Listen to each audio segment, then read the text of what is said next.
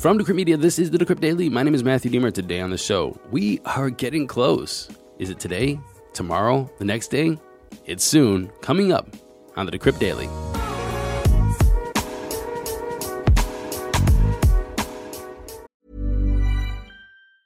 Many of us have those stubborn pounds that seem impossible to lose, no matter how good we eat or how hard we work out. My solution is PlushCare.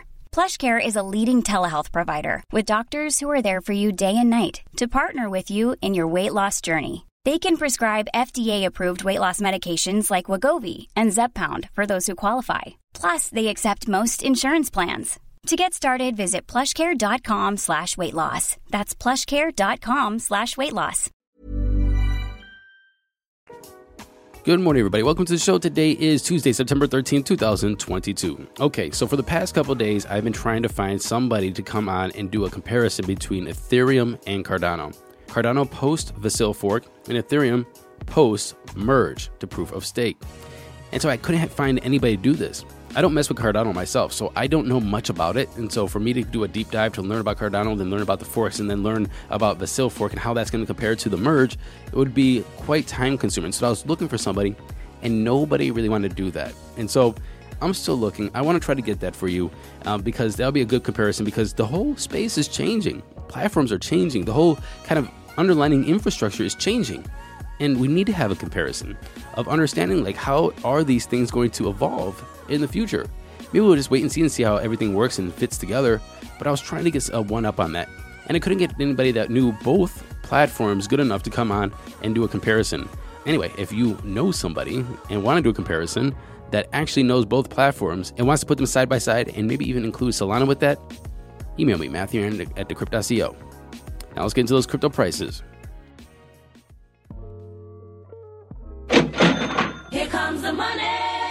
Go. Money talk. And the time is 9:40 a.m. Eastern Daylight Savings Time. We have Bitcoin sitting at $22,470. It's up 1.4% in 24. You know, Bitcoin has been going pretty well the past couple of days. Everybody's like, next stop, $36,000 Bitcoin. I don't know about that. I don't know. What do you think? Matthew at Decrypt.co. Any price predictions from you? Ethereum's in number two spot at $1,725, down 1.2%, but up 4% in 7. Tether's number three, USDC is number four, and Binance is number five at 293, down 1.4%. Running off the top 10, we have BUSD, XRP, Cardano, Solana, and Polkadot. Doge is number 11. The total market cap is pretty much even from yesterday. It's 1.07 trillion. We have a BTC dominance popping over 40%. It's at 40.2, and ETH dominance just grazing 20%. It's at 19.7.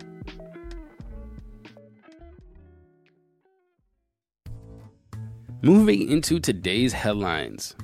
We are now at one day, 17 hours, and 23 minutes until the Ethereum merge. That means by tomorrow, late night, we could have a whole new Ethereum. We'll see how that ripples through the whole crypto space. In other Ethereum news, Bank of America says Ethereum merge could drive up institutional adoption. Bank of America wrote this The significant reduction in energy consumption post merge may enable some institutional investors to purchase the token that were previously prohibited from purchasing tokens that run on blockchains leveraging proof of work consensus mechanisms. They continue to say institutional investors are far more likely to participate in Ethereum staking to generate yield than to seek returns by lending and borrowing Ethereum based assets on risky DeFi apps. Basically, what they're saying is because the consumption, the energy consumption is down, the PR is going to be better to buy Ethereum, maybe over Bitcoin. And then because of the yields, something like Binance we saw the other day is going to be offering 6%, they might just ape into Ethereum and then just stake it. And that might be a good inflation hedge if they don't think they can outperform inflation, which inflation came out today as 8.3%. So maybe that might be a good way to start hedging against some of the inflationary pressures that are happening right here in the market by staking Ethereum for 6% on Binance or maybe some kind of institutional platform that will give them maybe 3 or 4 or 5 or maybe even 6%.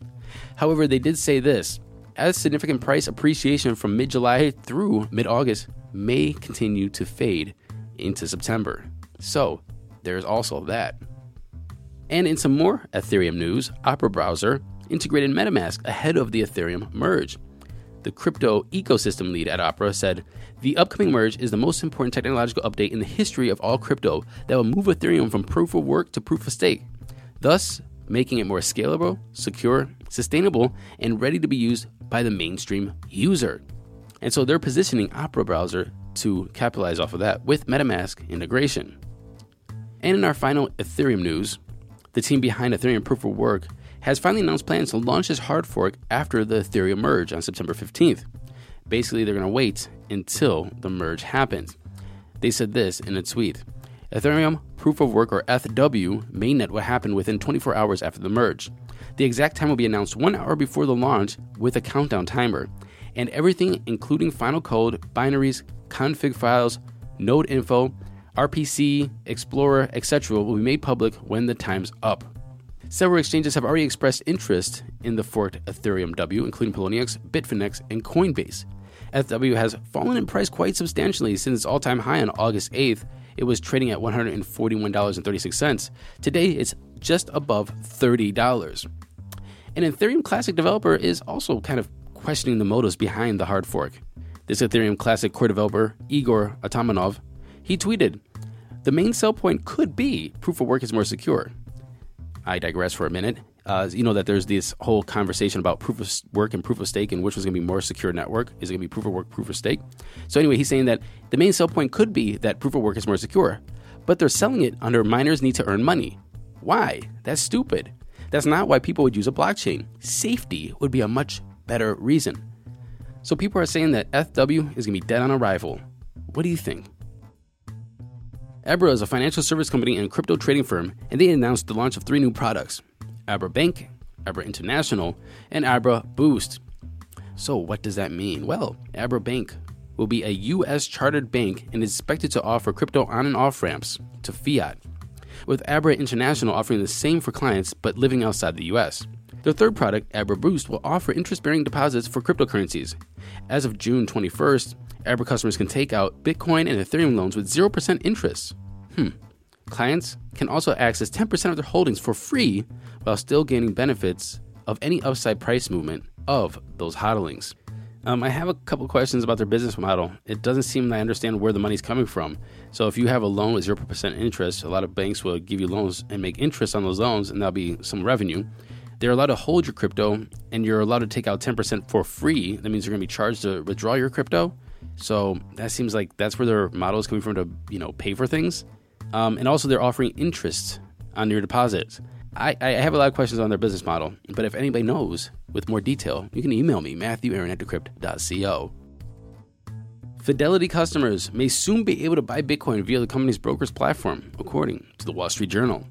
Fidelity, which manages over 34.4 million retail accounts and is one of the world's biggest fund managers, is evaluating whether to offer Bitcoin to its individual investors. Galaxy Digital CEO Mike Novogratz said, A bird told me, a little bird in my ear told me that Fidelity is going to shift its retail customers into crypto soon enough. I hope that little bird is right. Fidelity is also America's largest provider of 401k saving accounts, and they would launch a product that would allow workers to save 20% of their retirement funds in Bitcoin. Last year, Fidelity's global macro director said Bitcoin is gaining credibility as a digital analog of gold, but with greater convexity. My guess is that Bitcoin will, over time, take more of the market share from gold.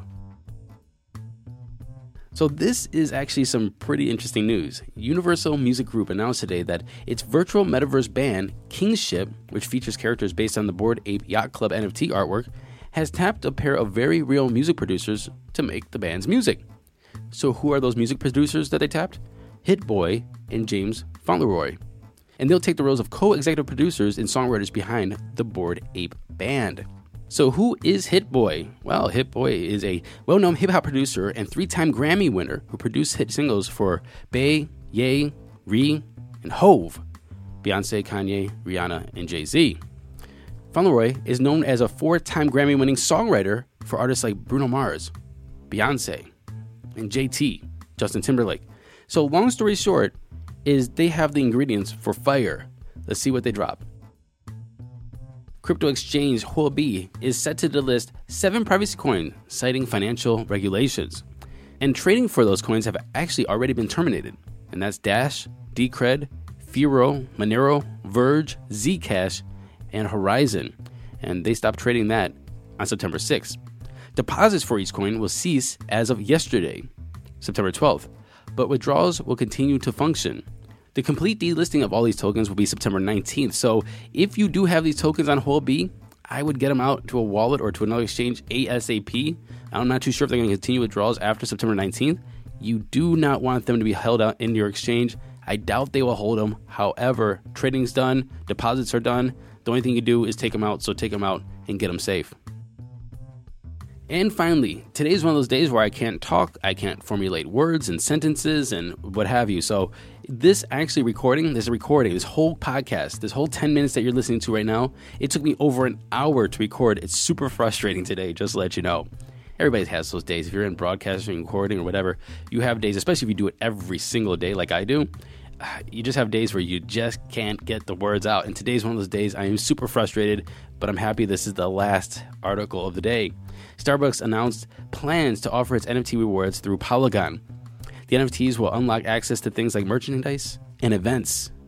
The Starbucks Odyssey program, is what they're calling it, will launch later this year and will let both customers and employees of the United States earn digital stamps and rewards, as well as purchase and trade limited edition digital stamps. Each stamp will be minted as an NFT or a blockchain token that represents ownerships for things like digital collectibles and artwork. Thank you for listening to this episode of the Decrypt Daily. My name is Matthew Deemer. I'll be back tomorrow. And until then, happy hodling, everyone.